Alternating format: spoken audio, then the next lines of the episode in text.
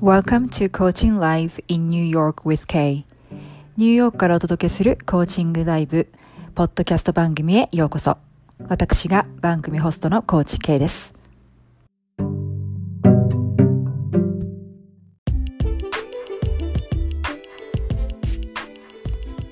Hi everyone, thanks for tuning in today. I just wanted to chime in and quickly introduce myself as well as what my podcast program is about. はい、皆さん、本日もチャンネルを合わせていただきましてありがとうございます。この番組では1998年よりニューヨークに在住しております私、コーチ K がシナリオなしのコーチングセッションを公開して皆さんにもっとコーチングを身近に感じていただくための番組作りをしております。また、えー、私のコーチング体験者、世界各国で活躍するコーチ仲間や、様々な分野で活躍されている方々をゲストにお招きして、皆さんが壁にぶつかった時のヒントとなるようなお話をお伺いしたり、私のソロエピソードでは、人生のステージが変わる時や、物事がうまくいってない時に突破口となるような考え方、ワークなどもお伝えしていきます。生活クオリティ向上コーチ、夢の実現が加速する環境デザイナーとして、キャリア、起業、人間関係、グローバルパブリックスピーキング、ライティング、海外、英語、フィットネス、美容、メイク、ファッション、本の世界、スピリチュアルな世界と目標達成率100%の実績から皆さんをサポートしております。またほぼ毎回番組の終わりには日本人の英語が上達するためのアドバイスもしております。番組についてのご質問やリクエストを受け付けておりますので、えー、私のインスタグラムのアカウントの DM もしくは番組の概要欄に貼り付けております私のウェブサイトのお問い合わせフォームからぜひご質問リクエストをお寄せください。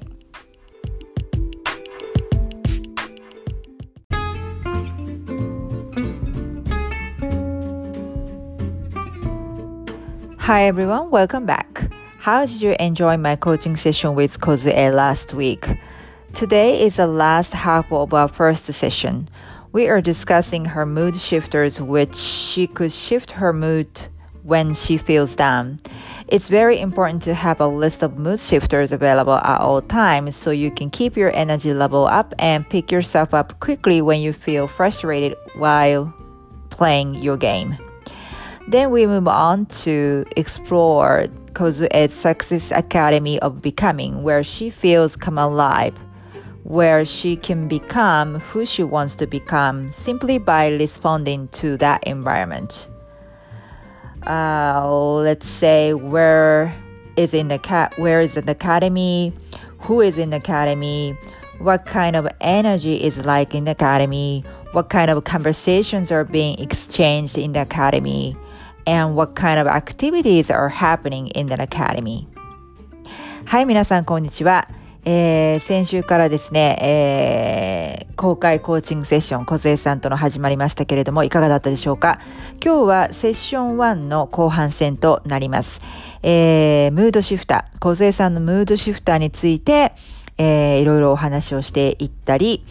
えー、また、小杉さんのサクセスアカデミー、なりたい自分になるサクセスアカデミーについても、えー、コーチングしていきます。ムードシフターっていうのは、あの、自分のムードを瞬時に、あの、上げてくれる、えー、ものであったり、人であったり、アクティビティのリストですね。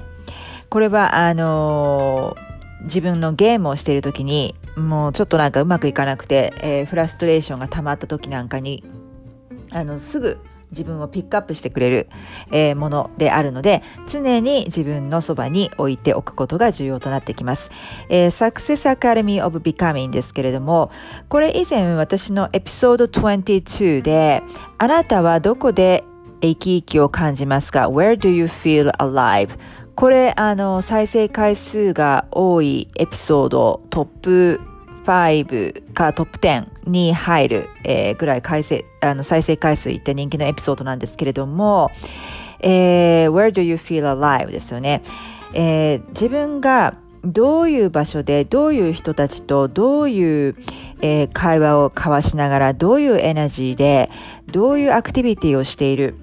のが、えー、一番生き生きを感じるのかっていうことでエピソード話したことがあるんですけれどもよかったらそちらも合わせて聞いてみたみてください、えー、それのあの小杉さんバージョンですね、えー、アカデミーについてもディスカッション、えー、コーチングしていきます、えー、そして、えー、最後にですね、えー、もしそれを小杉さんのなりたい自分になるゲームを完璧にプレイしているプレイヤーがいたらそのエクセレントプレイヤーっていうのはどういう人物であるのかっていうのを、えー、バーバライズ、えー、言葉に言語化してもらいました。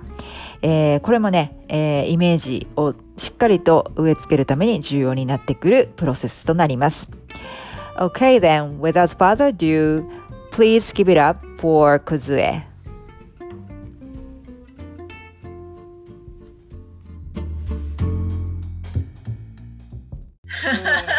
私もねこれ実際にあのスクールでメソッド自体を習っていた時にパートナーとプラクティスパートナーといろいろ考えて、うん、途中でガンガン加えていったり消していったりして、うん、毎回こうピンとくるものをあの作っていったりアップデートしたりするので、うん、これはだから毎回セッションのために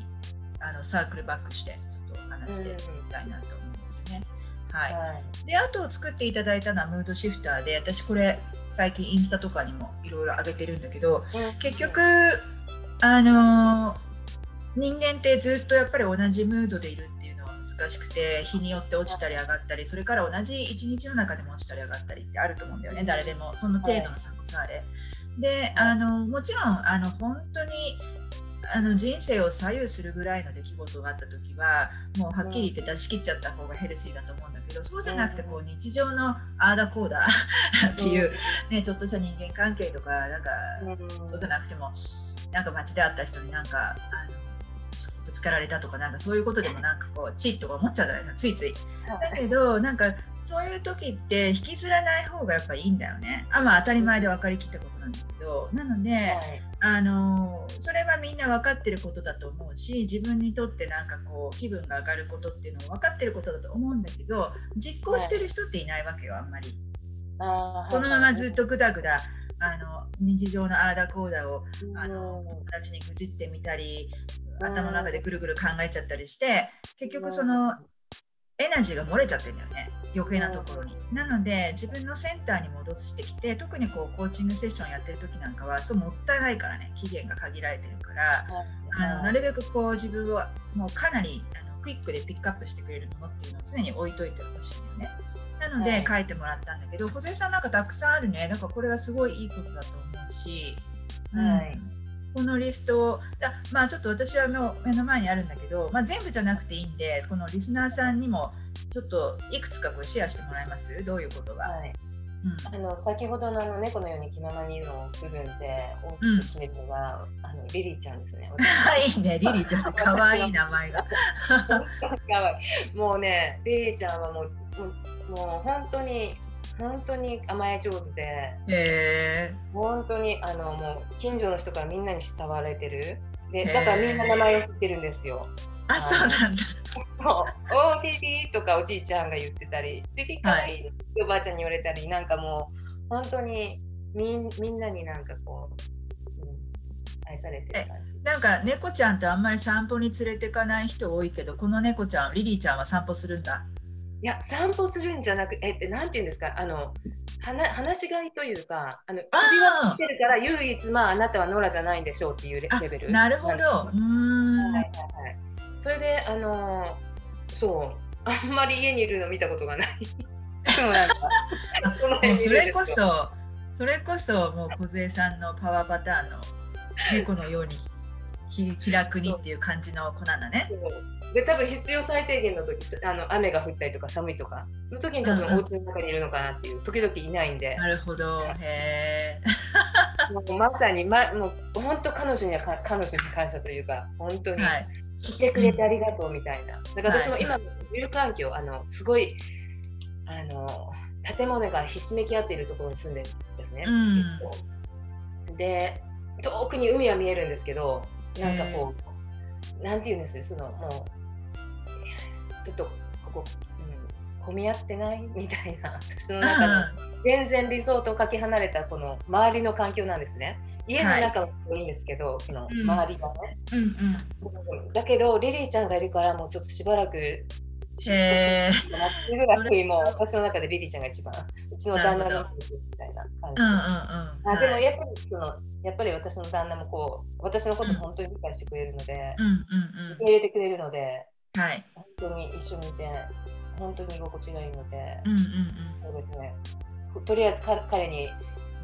ぶち開けるというか嫌なこと、うんうん、とりあえず話して話して話して大丈夫だよって言われてなんか解決みたいな。なるほど。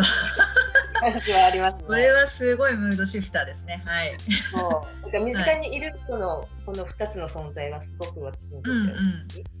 であとはやっぱりその自然とかヨガとかも散歩とかそういう、はいはい、なんていうんですかね、いわゆる癒し系のものを私も本当に大好きなんで。この辺変わってないね、タイにいた頃からね。何にも変わってないです。うん、だから、なんかそういった部分での私の軸はあるんですよ。だからそこは本当にあの、うん、曲げれないというか、妥協できない部分なんで、はい。はい。なるほどね。それは本当に意識してやるようにしてますね。うんうん。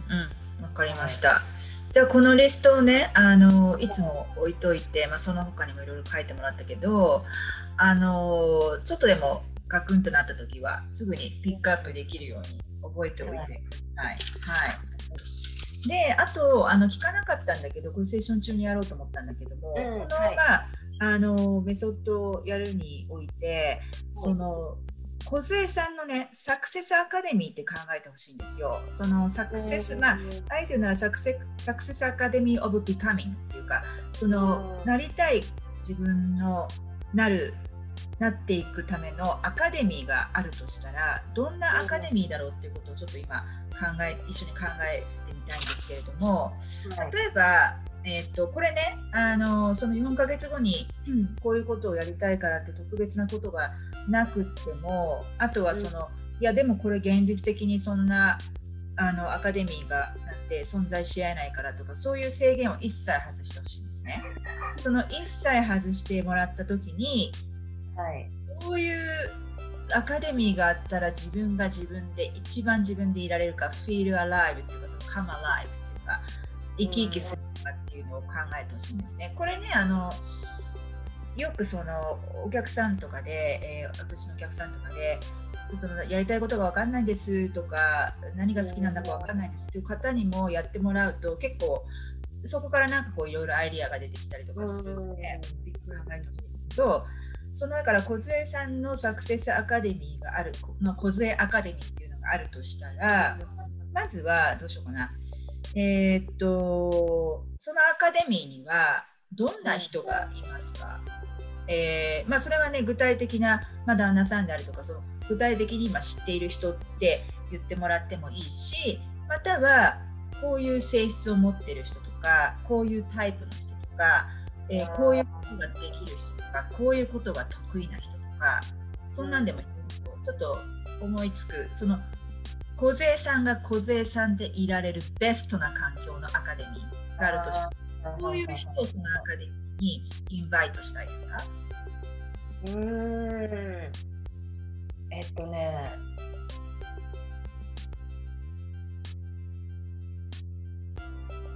本当になんか人間ってこうネガティブな方にこう、言葉ばかりきがちなんですけどその、そうじゃないその逆っていうのをやっていかなきゃいけないんですけど私の中で、今私が囲まれている環境ですごいここなんか苦しいなって思うのが、停滞してる人たちなんですよね。あの、同じ環境にずっといて、もうこのやり方でいいじゃん変えないでいいじゃんみたいな。はいはい、なんかもうとりあえず波風立てないでおこうよ。なんか不便だけどまあ別に いいじゃんみたいな、その、うん、職場の人たちのことを言ってるんですけど日本人ね、はい、あのそれがもう、まあ、日本人じゃなくても前ちょっといたんですけどやっぱり同じところにずっともう本当に私には想像がつかない年月いらっしゃる方たちって、本当にもうそんな感じでもう何新しいものを受け入れられない感がすごいんですね。で新しい人だからみたいな新しい人はそんな発言するべきじゃないみたいなその上下関係がひどいから、はい、そ逆なんですよ。私はその、みんながこのよ横？みみんなみんなそれぞれでいいじゃん？みたいな感じなんで、それを求める人たち私と同じ価値観を持ち持つ人たちっていう言い方も変なんですけどその、はい。うん、上下関係を気にしなくていい人たち、うん。うん、っていうそのなんかそのまた、ね、そのじゃない人たちっていう感じでこのポジティブなフレーズでちょっと言えないんですけどうん。言えないっていうのがちょっと思い浮かばないんですけど。まあ、だからあれだよね。えっ、と上下だから横えっ、となんかフラットっていうかオープン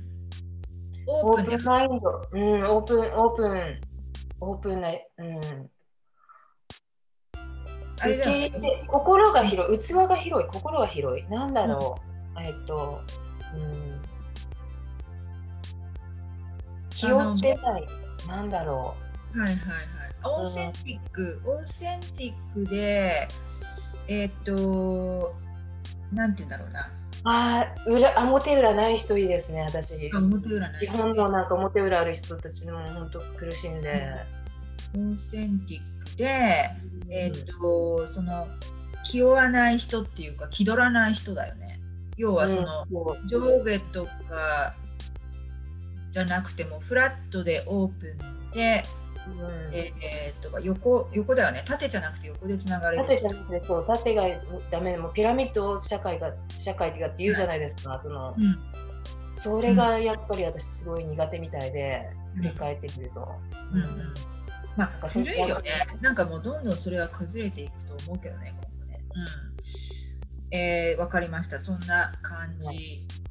だよね。なんかそのはい。壁がないっていうか、ん。そうですね。あの、うん。はいあとはだから、えっ、と、その、えーステグナントじゃないから、要は逆で言うと、まあ、新しいことにチャレンジをしていくようなタイプの人たちってこと？そのマインドで、うん。はい。あのほどほどな人がいいんですよ私は。もうかなんかもうエクストリームな人ってなんかこうなんかちょっと苦手意識あるんですよ私の中で。例えばその、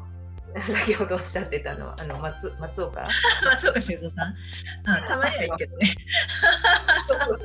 あの暑すぎる感じなんかなんか疲れるってなっちゃうんですね。あの暑すぎる人とかなんかこうポジティブすぎる人とか、なんかね私の中で私テンション基本あんまりそんなにキャーって高くなならないというかな、うんうん。あのこのほどほどが心地いいんですよ。うんうん。だから本当に、本当にそれこそさっきのように蝶とか猫だよね、イメージ的に。本当に。蝶のよそうですうに、なんかこう、うん軽やかにそう暑くないだから暑い人が好きってわけじゃなくてなんていうなんかね私のイメージで新しいことにどんどん挑戦していくみたいな感じで言うとこう Google に勤めてる人とかなんかだから、そういうんじゃなくてねってことねそういうんじゃないんですよそういうんじゃなくてなんかこうイノベーションっていう感じじゃなくて なんていうんですかねこう、うん、かといってその過去に固執しない感じが必要だとあのー、そうか、そうだね。バランスがじゃあ取れた人で、ランスバランス取れてるのいいですね。うんレイバックだね。レイバックなあ感じ。レイバックすごいいい、うん、いいいい感じですね。はい。はいレイレイバックって日本語になってる？最近それともこれ日本語訳あんのかな？多分ね、レイドバックっていうのは何って言われる気がするかな。なんかさ、私と小杉さんで話してると英語、カタカナ、カタカナが多くなっちゃうけど、レイバックってなんだろうね、日本語で言うと。のんびりっていう気を変えてるってわけじゃない。なんか、ダウントゥアースともなんか似てるああ、まあそうだね。感覚はあるんですけど、かといってその、うんだってこれ、ねレイジーとは違うじゃないですか。レイジーとは違うじゃない？レイジとは違いますね。うん、レイドバックね、すごいいい言葉です。まあ、リラックスした感じというか、気負わない感じというか、うらない、せかせかしてないというか。そうですね。うん、そう。もう私、せかされるのが無理なんで、その、うんゆったり、うんうんこう、レイドバックですよね。その、ゆったりイコールレイドバックみたいな。わかりました。じゃあそういうイメージの人たちがいるアカデミー。うんじゃあ、えっと、この梢さんのサクセスアカデミーはそういう人たちがいて、えっと、どんなアクティビティをしてると思いますか？この梢さんが梢さんでいられるっていうアカデミーね。アクティビティ。うんどんな活動をしてますかね？なんか学んでるでもいいけど。ああ、はははは。今はこのこれを考えてる時はこいやこういうことしてても別にお金にならないとかそういうこと一切考えないでください。あのあのそうですよねなかなか難しい。あの私はやっぱりあの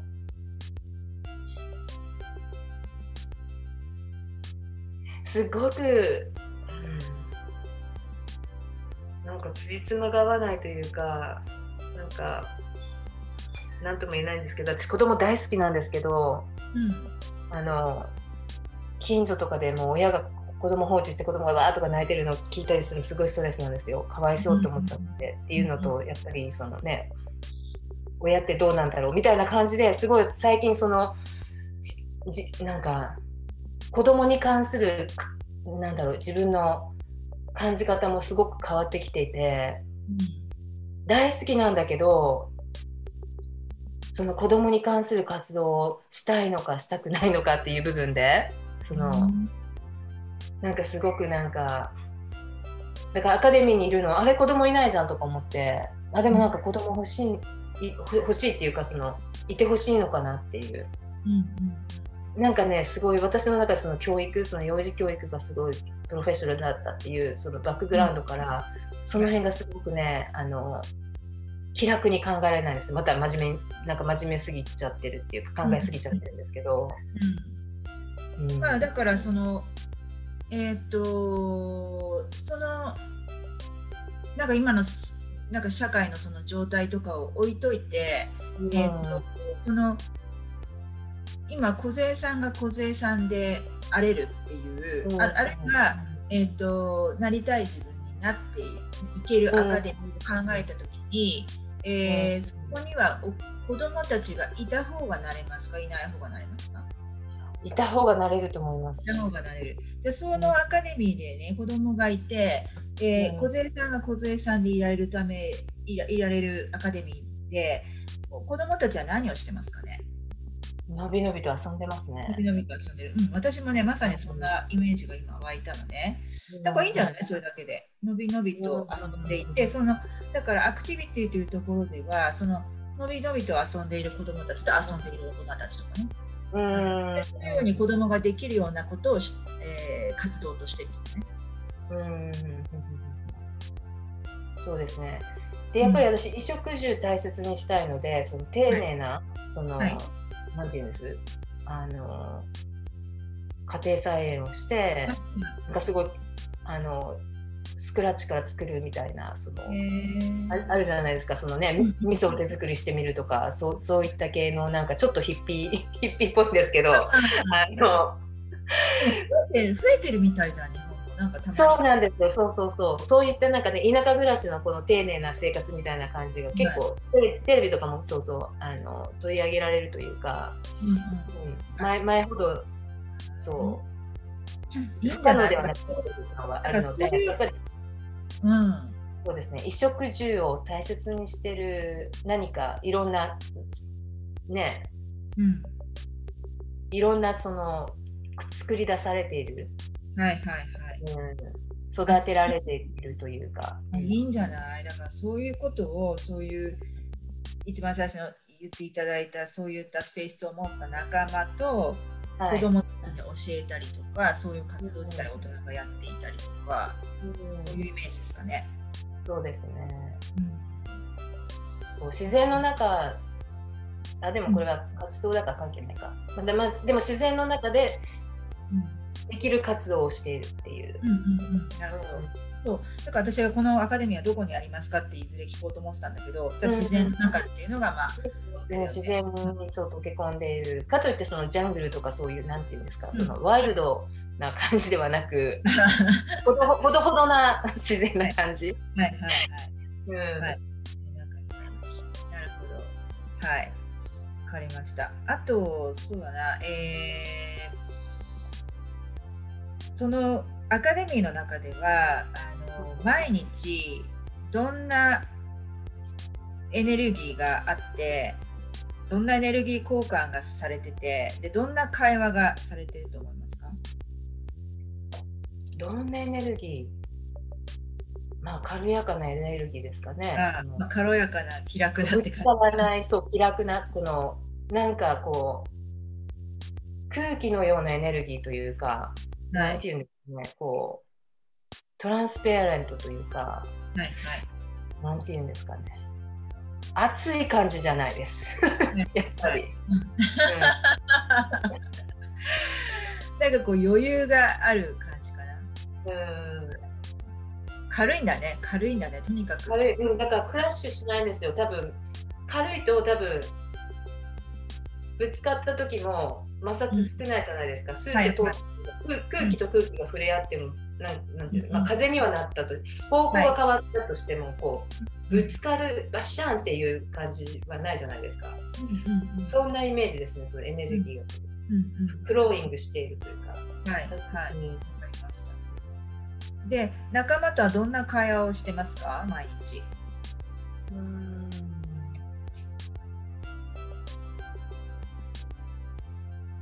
会話ねなんか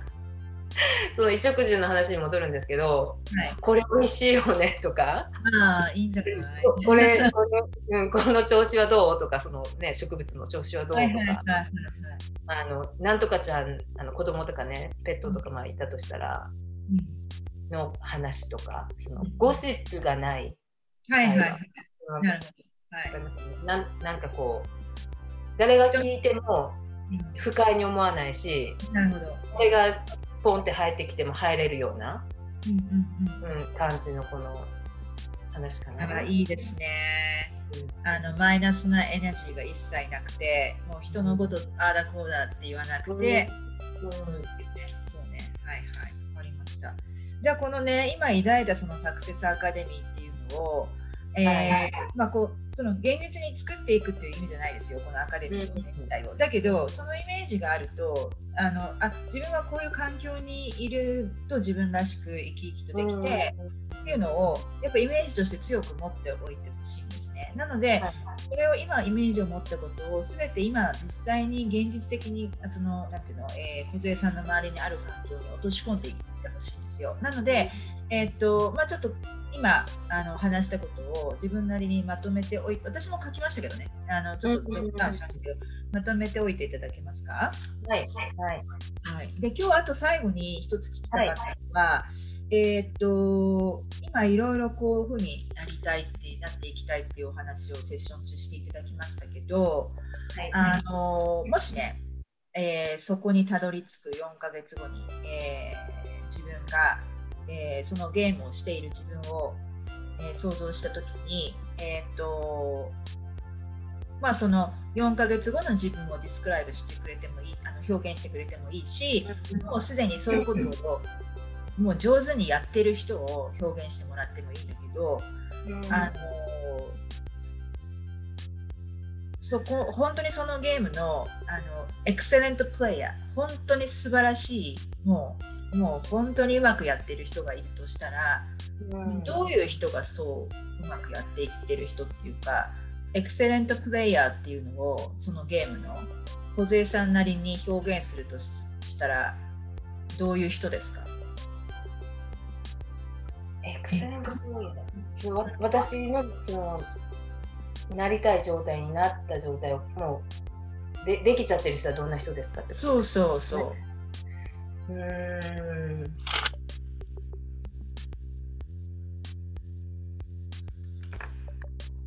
ちょっと難しいかな。でも、あのー、さっき言ってた、その、どういう自分になる必要があるのですかっていう質問に戻ってくるのかなって思いますね。はいはいはい。うん、やっぱりそこに到達するまでのプロセスを楽しめた方がいいじゃないですか。うんうん。うん、でやっぱりそのとりあえず行動してみるみたいなその下手になんか考えすぎないというか、はいはい、はいはい、そのそのプロセスの中でやっぱり自分を理解して自分を受け入れてあやっぱ私はだからこう相性ってあると思うんですよね。いろんなことに関して人との相性とか、うん、環境との相性もあるし、うんうん、他の人にはパーフェクトの環境でも私にとってはもうもう苦しみでしかないみたいな環境もあると思うので、はいはい、そうやって自分を受け入れてあ、うん、私には合わなかっただけだみたいな。そんな何もブレームする必要はない。私をブレームする必要もないし、うん、うん、環境をブレームする必要もないしそこにいる人たちをブレームする必要。その人たちはそこでいいんだからって思う,、思うようになれれば多分この人を巻き込まず悪いよ、はい、でね、巻き込まず、自分の中で完結できるのかなっていう。もうやっぱそういうのはやっぱオープンマインド、こういう人にはこういう考え方があるんだろうな、自分には理解できないし、自分はそうは思えないけど、うんうん、そうなんだろうなっていう受け入れる。はいはいはいはい。自分を受け入れあ自分を受け入れるって言ったけど、やっぱ他人も受け入れなきゃいけないのかなっていうのはありますね。うん、うん、多分自分を完全需要、なんて言うんだろう。えっと、アクセプセルフアクセプタンスが完全にできてる人って多分他人は気にならないと思うあの気にならないっていうかその環境とか他人も完全に受け入れれるんだと思いますよ。そこまで100%できてる人はこの世にいるのか分かんないですけどでも多分そうだと思う。多分その自分の世界が自分で満足完結している人っていうのは多分外にフォーカスが全くいかないんだと思う。そうですね。うん、でやっぱりそうそういった人ってだから無理をしないわけじゃないですか。そうそうそうそう。頑張ってるわけでもないじゃないですか。そうなのよね。うん、でやっぱりそのリラックスした状態で自分の軸があるから、その状態で出れるんだろうなっていうのがあるので、でもそういうのをこうトータルしてから私すごい健康オタクなんですけどなんか健康 健康健康その心身ともに、はい、あの健康なんじゃないかなっていう私すごく本当に健康、うんうん、健康第一みたいな。感じの人なんで、あの結果その自分のすごく大切にしているその健康っていうものが自然についてくるんじゃないかなって、やっぱり私の中でストレスがありすぎる状態って、うんうんうんうん、心身健康ともに、うん、なんかこうね、いいことないような気がするので。うんやっぱ健康な人なんだと思います。心身ともこの、はいはいはい、心が健やかな人、はいはい、考え方が健やかな人、うんうんうんうん、で体ももちろんその伴って、はいはい、状態でこう、うん、 gracefully。なんか、はい aging gracefully みたいな。なんか、あいいですね。はい、その年を取っていくに対しことにその時が経つっていうことに関しても寛容があるというか、あれだね。今の焦りがあるのはやっぱり日本すごいんですよ。定年後に何何千万持っていかなきゃいけないんだなんだかだとかあの 介護がどうだこうだとかもうそんなんばっかりなんですよ、だからもう40過ぎちゃった今、うんうん、なんかやっばみたいな なんかそ今からそんなこと考えなきゃいけないの？っていうか考えなかったんですよ、本当日本か帰る帰ってくる前は、保険も入ったことないし、ね、年金ってうんみたいな感じだったんですけど、本当ここ最近考え方がもう洗脳されちゃってるんですよ、その日本のメディアとかに。大丈夫ですよ、その辺の環境も整えていきますから。もどうにかしなきゃみたいな焦りがあって、今のその仕事も、うん、もう辛いけど頑張っていなきゃみたいな、うん、その、うん、なんていうんですかね、うん、だからそのエーシンクレスになんかもうそんな心配する必要ないよっていうその、うんうんうん、心身ともな健やかな人がそうなれてるのかなっていう。うん、いいですね、いいですね。はい。私もイメージ湧きま湧きました。なるほど。まあだから全てを受け入れてる人だよね。その諦めのっていう意味じゃなくて。うん、そうですね。はい。グレースフルに受け入れてる。そうそうそう。わかりました。はい。じゃあいろいろ話してきましたけども、えっ、ー、と、はい、まあ、えー、12セッションで達成したいことと、まあ、深い目的については、まあ、今後ね、あのセッションであのちょっとその辺は深掘りを、えー、していくとしても、えー、まあ、話したでしょ？でそれからムードシフターについても話したしどういう自分である必要があるのかも話したしであとはパワーパターンですよね。えー、いいのが出ましたよね。蝶のように体でね、このクイズね。で話してであとサクセスアカデミーとあとはエクセレントプレイヤーをスクライブしてもらったんで、えっと、はい、まああのこれね私としても強制したくないけれどももし、えー、の小さんが楽しくできるんだったらあの、はい、まあ今日のまとめをして、まあ、私に送ってくれても送ってくれなくてもいいんだけれども、うん、あのまああのもしそれを見返してみて次のセッションの時に、あこの辺もうちょっとこうしたいなもうちょっといいことが出てきたなっていうのがあれば、まあ、教えてもらってもいいし、うん、なんか、はい、でも今日のことって今日のあの内容っていうのは結構あの今後やっていくのに覚えておいてほしいことなので、まあ、はい、あのノートを取っていただいてたかもしれないけどね今ね。あの、はい、まとめておくことをお勧めはします。はい、はい、はい。はい、ということで、いかがでしたか、今日のセッション、 takeaway は何が一番 helpful でしたか？今日はこうやってねなんか自分がこう考えてることとか、はい、感じてることとか、はい、自分の理想の状態とかっていうことを話す機会ってなかなかないじゃないですか。ないよね。うん、ねやっぱりでも私はやっぱりそういそういったところにこうフォーカスをしたいっていう、うん、自分結構何年も前からね、うん、K さんにお世話になり始めた時からもあったので、はい、はい、あのすごい久しぶりになんかこう自分に貢献してるというか、うん、自分のためのなんか投資偉い。ある意味、うん、こうと思えたというか、うん、すっきりしたっていう言い方も変なんですけど、うんうんうん、やっぱりそのねあの旦那にもよく話すんですよ。こういういいよねって。でもやっぱ彼の都合もあるから、なんか自分のことにフォーカスできないっていうのもあって、はい、じゃああなたはみたいな。ゆゆうくんって言うんですね。私の旦那も。ゆうくんゆうくんって言ってるからもうゆうくんって言っちゃうんですけど、あの、はいはい、どうなのって。でもゆうくんはいいよねみたいな感じで。なんかねこうやっぱりこの他人事になっちゃうっていうかこの私たち二人事になっちゃうっていうか自分だけのこととして話せられなくなってる。だから彼のいないなんだろう人生は今は想像つかないというか、うん、本当にすごい素晴らしいパートナーだからそれは感謝してるんですけど、うんうん、なんか一人自分個人個勢としてのなんだろう、うん、うん、なんかこうやって振り返純純粋に私だけのことにフォーカスして振り返れるっていうのはすごい最近なかったので本当に。うん。うんなんかいいいい意味でリフレッシングというか。うんうん。うん、そうですね。そう、はい、なかなかね人間ってそのこれだ自分のことをなんか内観する時間大切だっていうのは頭で分かっていても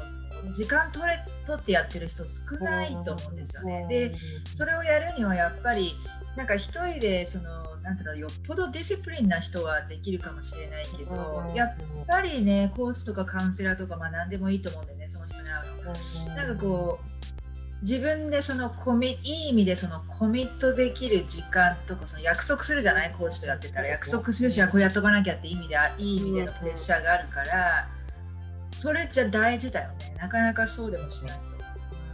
なんかね私がいつも感じてるのが私よく内観はするんですね。なんか、うんうん。うん、でも内観する時って行き詰まってる時なんですよ。苦しいから何か書かなきゃ書いてちょっと、はいはい、ね、はっきりさせたいとか、うん、こういろんな自己啓発系の本とか、スピリタル系の本を読んだりとか、うん、それを自分の中でこう落とし込むためにこう書いたりとかっていうなんかあって、自分はどうなんだろうって考える時間とか持つんですけど、うん、まあ大概その時私ネガティブなモードでやってるから 自分一人で自分一人のそのネガティブモードの中でその内観をしてるから、うん、いいこいいものが引き出されない、はい、うんなんか内観はしてるんだけれどもそれがどこにつながっていくのっていうなんか、うん、いい本につながっていってないというかただ内観してたみたいな、うん、まあ、客観性は必要ですよね、うん、そうですか。ありがとうございます。よかったです、はい。じゃあ、えっ、ー、と楽しくあと残り11回やっていきましょう。はい、ありがとうございます。はい、ありがとうございました。はい、はい。失礼いたします。はい。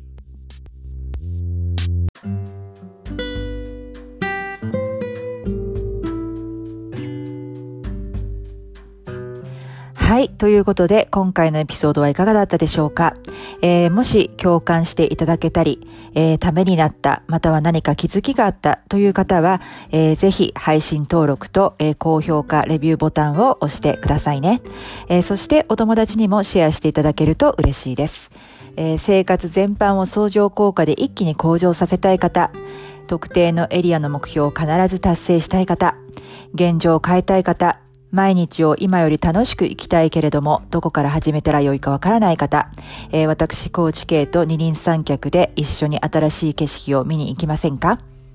えー、無料体験セッションのお申し込みは、えー、番組の概要欄に、えー、リンクを載せておりますので、えー、ぜひそちらをご覧ください。えー、そして今、えー、自分らしく生きる7つの秘訣の無料冊子もプレゼントしております。えー、そちらも合わせて、えー、番組の概要欄をご覧ください。えー、それではまた、ポッドキャストでお会いいたしましょう。コーチ K でした。Thank you so much for stopping by and sticking to the end of the show today. I hope you really enjoyed today's episode and come back and see me again in another episode. I can't wait to see you then. Bye.